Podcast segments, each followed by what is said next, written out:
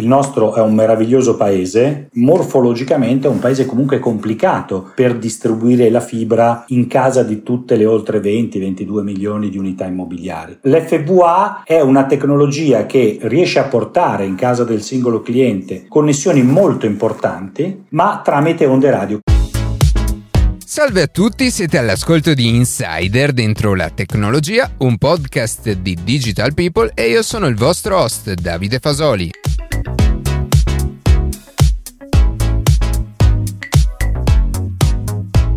Oggi parleremo con Eolo di FVA, Fixed Wireless Access, una tecnologia per connettersi a internet ad alta velocità senza la necessità di cavi e che ha l'obiettivo di ridurre ulteriormente il divario digitale nel nostro paese. Prima di passare alle notizie che più ci hanno colpito questa settimana, vi ricordo che potete seguirci su Instagram a chiocciola dentro la tecnologia, iscrivervi alla newsletter e ascoltare un nuovo episodio ogni sabato mattina su Spotify, Apple Podcast, Google Podcast oppure direttamente direttamente sul nostro sito.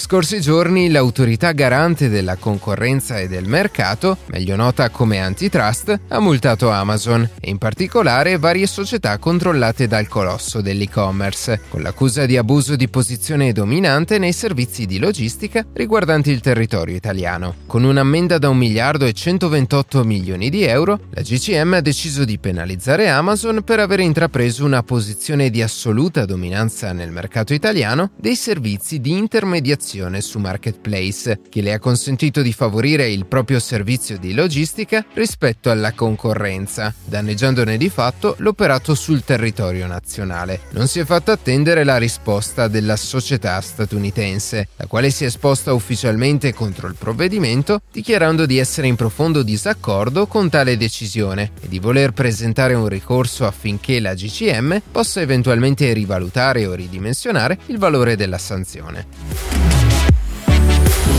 Lo scorso 3 dicembre l'azienda sanitaria ULS 6 Euganea, che gestisce i servizi sanitari di più di 900.000 persone nella provincia di Padova, ha subito un attacco hacker che ha bloccato tutti i sistemi informatici dell'azienda. Fortunatamente i danni sono stati limitati isolando i server e i computer attaccati e al momento più di un terzo delle postazioni di lavoro sono state controllate e sono pronte ad essere ripristinate. Attualmente però quasi tutti i servizi sono bloccati o rallentati bloccati. Ciò è dovuto principalmente al fatto che molte operazioni si stanno svolgendo su carta. Sono invece stati riattivati quasi immediatamente i servizi e le attività legate alle vaccinazioni e i punti tampone, seppure anche in questo caso con qualche rallentamento. L'azienda sta collaborando sia con enti e consulenti pubblici e privati, sia con l'Università di Padova, per risolvere al più presto il problema e scoprirne la natura. Questa situazione ci fa comprendere ancora quanto bisogna lavorare sul fronte della sicurezza informatica, soprattutto per quegli enti fondamentali in tempi di emergenza.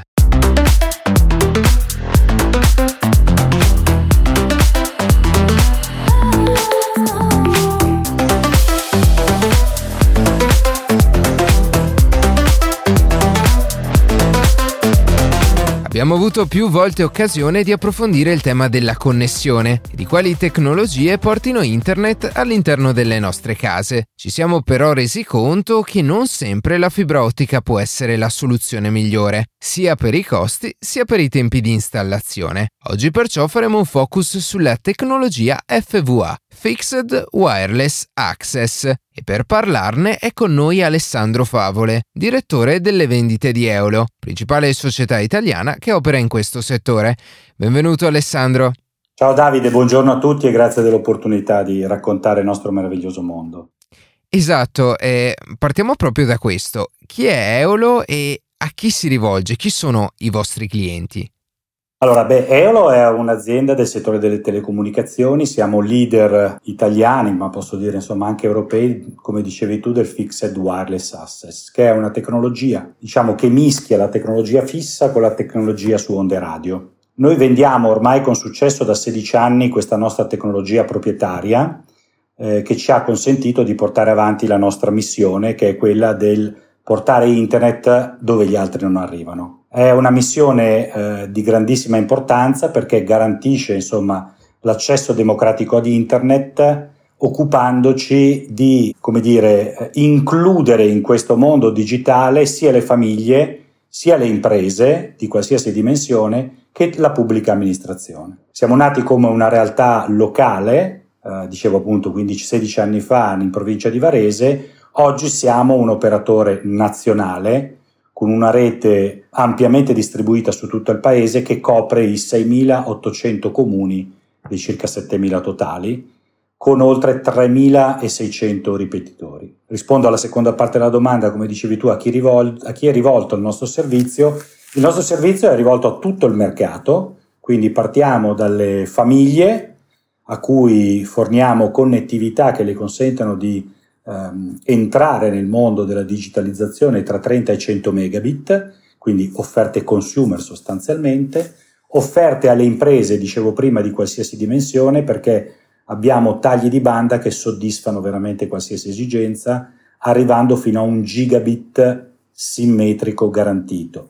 Lo racconto magari per quelli meno avvezzi, simmetrico vuol dire che la connessione è garantita al 95% fino alla banda nominale, nel caso massimo un gigabit, sia dalla rete ehm, verso la sede del cliente che dalla sede del cliente verso la rete, quindi sia in download che in upload. Questa è diciamo, la nostra missione.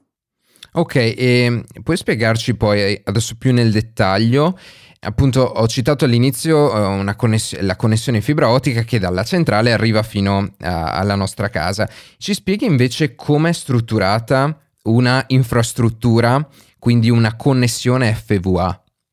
Certo, eh, diciamo oggi nel mercato ci sono tre tecnologie fondamentali. La prima è quella che annunciavi tu, che si chiama FTTH, Fiber to the Home, è la fibra vera, è la fibra che anche Agicom definisce col bollino verde ed è la fibra che dalla centrale telefonica arriva direttamente nell'appartamento, nello stabilimento, nell'ufficio della pubblica amministrazione. FTTH. C'è una soluzione mista che si chiama FTTC, che è mista fibra rame. La fibra arriva sostanzialmente fino a un armadio di strada, un cabinet, che può avere una distanza variabile dalla sede del cliente da pochi metri a diversi chilometri e l'ultimo tratto è distribuito in rame. Queste tecnologie sono performanti ma ovviamente non come l'FTTH perché il rame ha un'attenuazione di segnale tanto più si, ci si uh, allontana da questo armadio di distribuzione.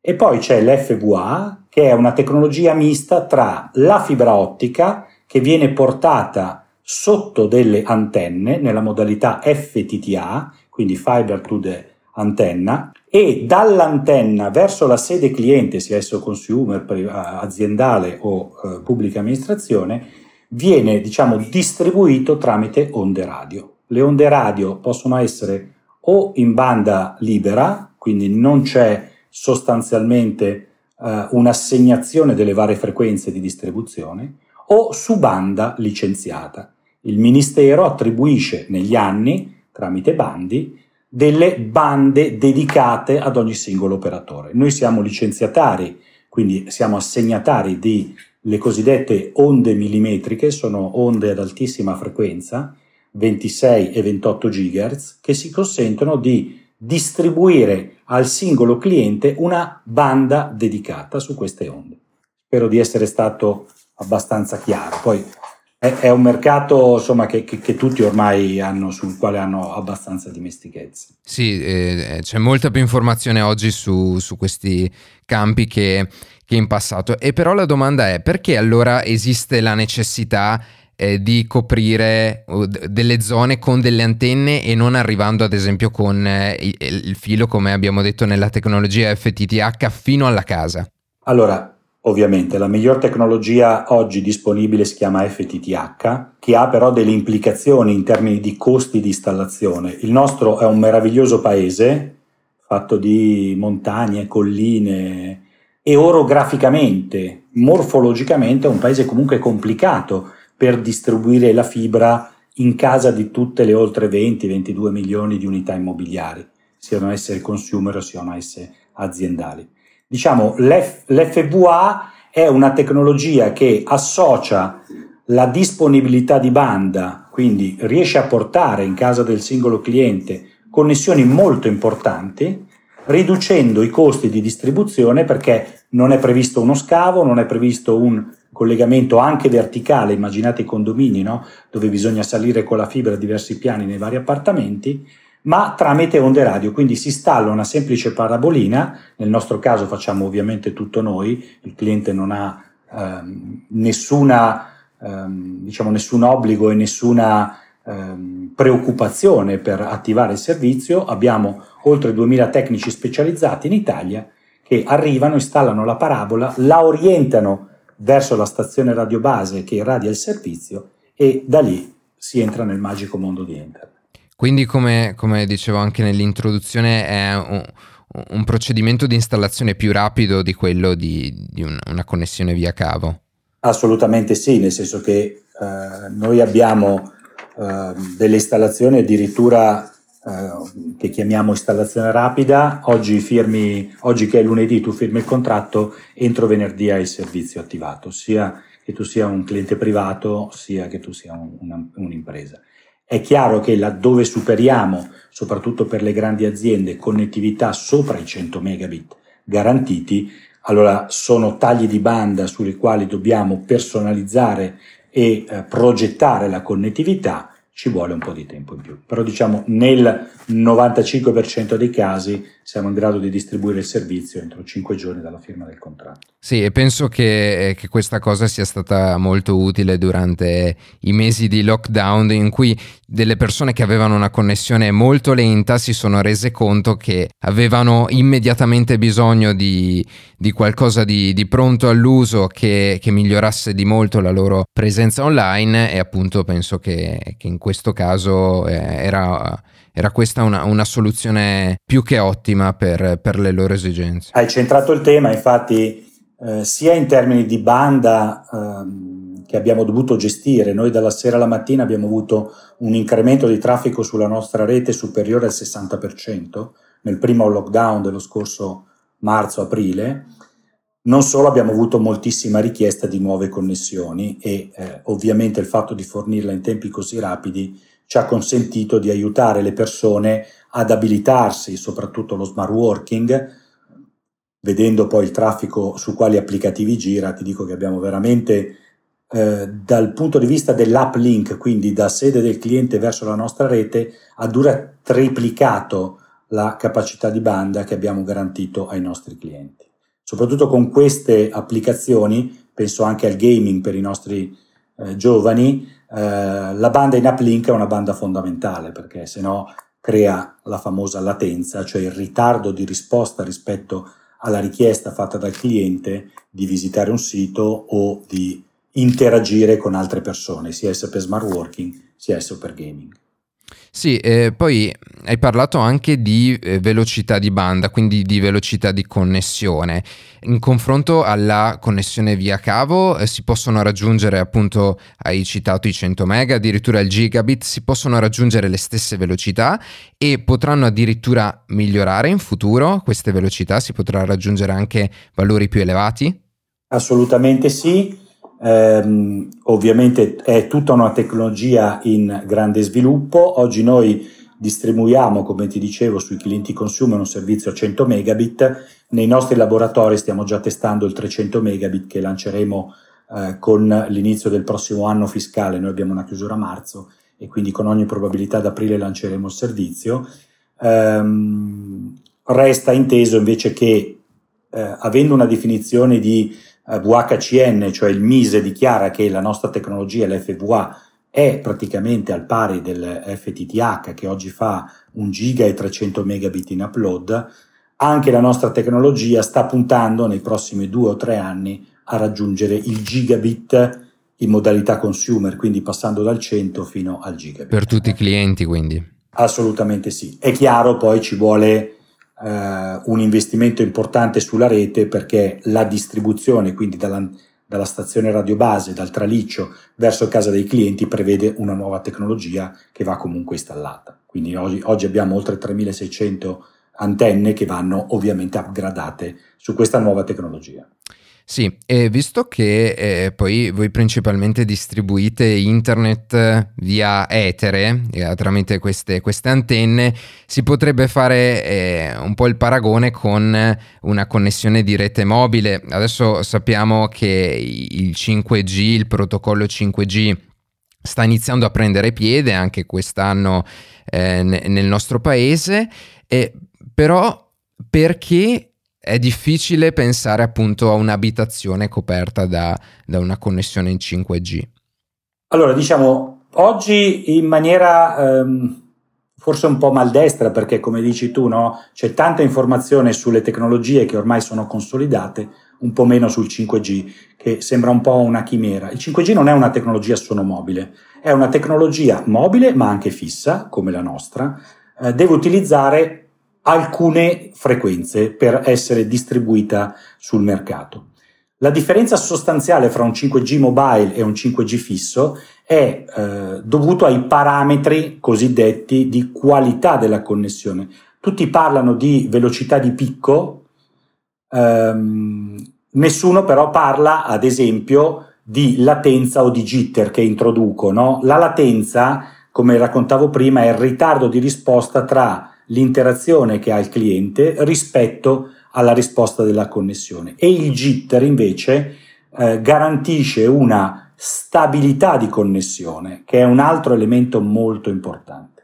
Allora la differenza fra una connettività mobile e una connettività fissa sta proprio in questi due parametri. Oggi il, eh, la latenza, ad esempio su fibra, così come sulle nostre connessioni dedicate, è nell'ordine di 1-2 millisecondi, ehm, per modalità di accesso, eh, sulle altre tecnologie saliamo di un ordine di grandezza, 10-20 millisecondi. Così anche il jitter su una connettività fissa è molto più stabile perché? Perché l'operatore dimensiona la propria rete rispetto al numero di clienti che deve gestire in maniera fissa, sa dove sono, come sono localizzati, conosce i profili di consumo dei singoli clienti. Immaginate invece una BTS mobile, una radio mobile, una stazione radiobase mobile che se messa ad esempio su un arco stradale o autostradale eh, riceve magari in questo momento passa solo un'automobile e quella satura tutta la banda. Magari c'è un ingorgo, c'è un incidente e in quel momento passano centinaia di SIM che si collegano a quella stazione radiobase. La probabilità che quella stazione radiobase vada in saturazione ovviamente è molto più alta. Quindi queste sono le differenze fondamentali. Così eh, come nel cappello FVA oggi rientrano anche soluzioni che sono soluzioni mobile, così definite LTE, dove tramite una SIM che viene posizionata all'interno del, della casa che intercetta il segnale radio da una stazione mobile, eh, si riescono a, a, a diciamo, utilizzare connessioni che però ahimè hanno questo tipo di eh, diciamo, prestazioni inferiori, se mi posso permettere di dire. Perché? Perché ovviamente l'operatore non può dimensionare rispetto a un traffico che è viaggiante, non è difficile da, da ipotizzare. Ci sono algoritmi ovviamente evoluti, ma difficile capire se quella, su quella BTS in questo momento ci sono 3, 10, 100 utilizzatori. Cosa diversa su una connettività fissa perché gli utilizzatori e il profilo di traffico sono mediamente noti. Ok, perfetto. E un altro, un altro aspetto su cui eh, secondo me ha senso soffermarsi è, è l'aspetto sociale del, del, vostro lavoro, dei servizi che fornite. E cioè, in Italia, come dicevi, ci sono tantissimi piccoli comuni e che spesso non sono coperti da, da una stabile e eh, rapida connessione a internet. E quindi questo, eh, che eh, in gergo definiamo digital divide, porta molto spesso anche eh, oggi che la connessione internet è diventata imprescindibile, molte persone a spostarsi in centri urbani più, più ampi e più strutturati. E quindi il vostro lavoro come riesce invece portando internet tramite antenne anche nei posti più sperduti a, a favorire invece queste, queste realtà più piccole? Allora, anche qui diciamo ci sono tre elementi fondamentali che vorrei toccare. Il primo, il nostro posizionamento, te l'ho raccontato all'inizio, noi siamo internet dove gli altri non arrivano, Storicamente abbiamo evitato di portare connettività nelle grandi metropoli, nei grandi centri urbani, perché lì ovviamente c'era già disponibilità di servizio e altissima concorrenza, ci siamo invece dedicati a quelle aree a cui accennavi tu, le aree rurali, le aree suburbane, dove soprattutto nei comuni sotto i 5.000 abitanti le connessioni erano o assenti totalmente o scadenti. No? Scadenti perché? Perché erano cosiddette aree a fallimento di mercato, cioè i grandi operatori non hanno investito perché non c'era un ritorno economico con le tecnologie wired, quindi col filo, che si utilizzavano. Noi invece abbiamo proprio per missione eh, cominciato a investire in quelle aree, quindi buona parte anche dei nostri clienti, la quasi totalità oggi vive in quelle aree. Hai toccato il tema dello spopolamento che noi abbiamo eh, diciamo cavalcato negli ultimi tre anni con un progetto molto importante che si chiama Eolo Missione Comune. È un progetto che ha restituito al territorio il eh, valore che noi abbiamo creato attraverso una, ehm, diciamo, un, una politica di premi per i singoli comuni che partecipavano come una piattaforma di gaming votando il proprio comune. Bene, negli ultimi tre anni abbiamo restituito 3 milioni del nostro fatturato per consentire a questi piccoli comuni, comuni con bilanci molto piccoli, di digitalizzare alcuni aspetti della loro vita quotidiana, rendendo quindi inclusiva l'esperienza di quei cittadini che sono cittadini italiani, non sono cittadini serie B, sono esattamente cittadini come quelli delle grandi metropoli.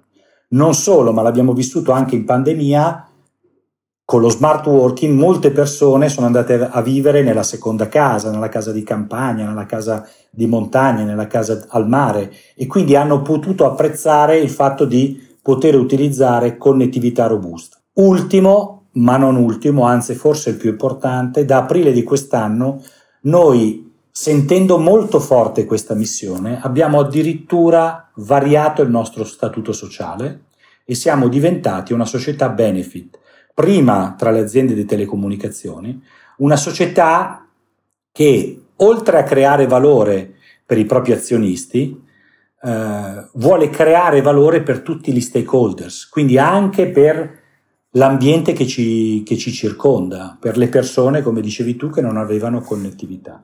Questo è esattamente il nostro nuovo approccio al business che stiamo ormai, eh, ripeto, cavalcando da diversi anni, stiamo anche eh, ulteriormente incrementando la nostra certificazione partecipando al progetto di B Corp. Eh?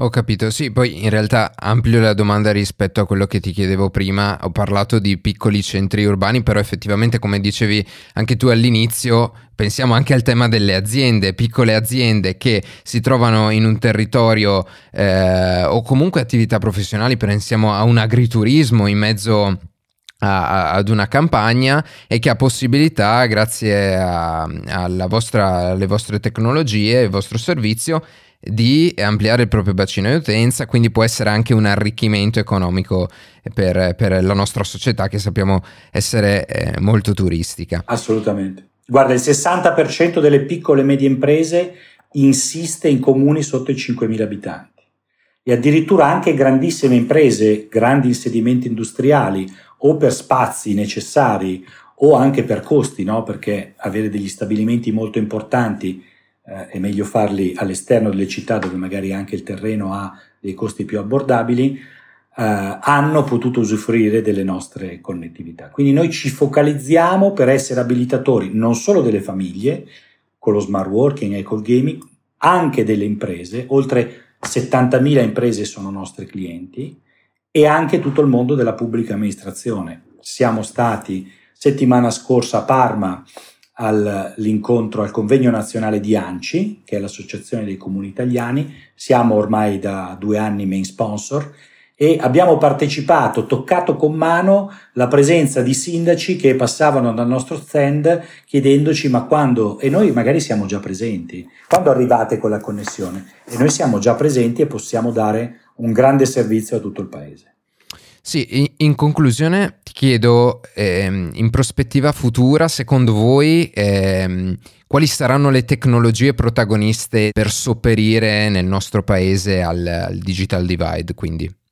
Allora, eh, se la guardo da qui a dieci anni è sempre complicato fare previsioni in un settore te- altamente tecnologico e con un arco temporale così ampio, però diciamo tutti gli studi di settore, tutte le più importanti società di ricerca ehm, diciamo, individuano due tecnologie. La prima tecnologia è l'FTTH, che soprattutto col nuovo piano di resilienza, il PNRR, ehm, avrà una grande diffusione. Abbiamo partecipato anche al, all'intervento del ministro Colau che ha eh, raccontato come saranno distribuiti i fondi da qui al 26 quindi la prima tecnologia sarà l'FTTH, ma rimarrà prepotente, qualcuno dice intorno al 20% di market share, anche l'FVA. Come tecnologia alternativa nelle aree dove sarà molto difficile e continuerà a essere difficile portare l'FTTH e dove comunque ci saranno un numero di italiani particolarmente importante.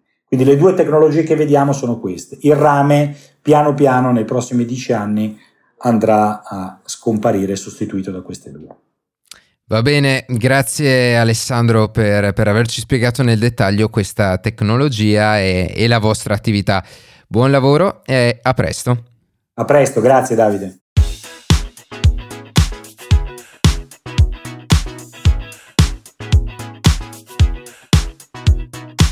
E così si conclude questa puntata di Insider dentro la tecnologia. Io ringrazio come sempre la redazione e in special modo Matteo Gallo e Luca Martinelli che ogni sabato mattina ci permettono di pubblicare un nuovo episodio. Per qualsiasi tipo di domanda o suggerimento scriveteci a redazione chioccioladentrolatecnologia.it, seguiteci su Instagram a chioccioladentrolatecnologia dove durante la settimana pubblichiamo notizie e approfondimenti. Qualsiasi caso nella descrizione della puntata troverete troverete tutti i nostri social. Se trovate interessante il podcast condividetelo che per noi è un ottimo modo per crescere e non dimenticate di farci pubblicità. Noi ci sentiamo la settimana prossima.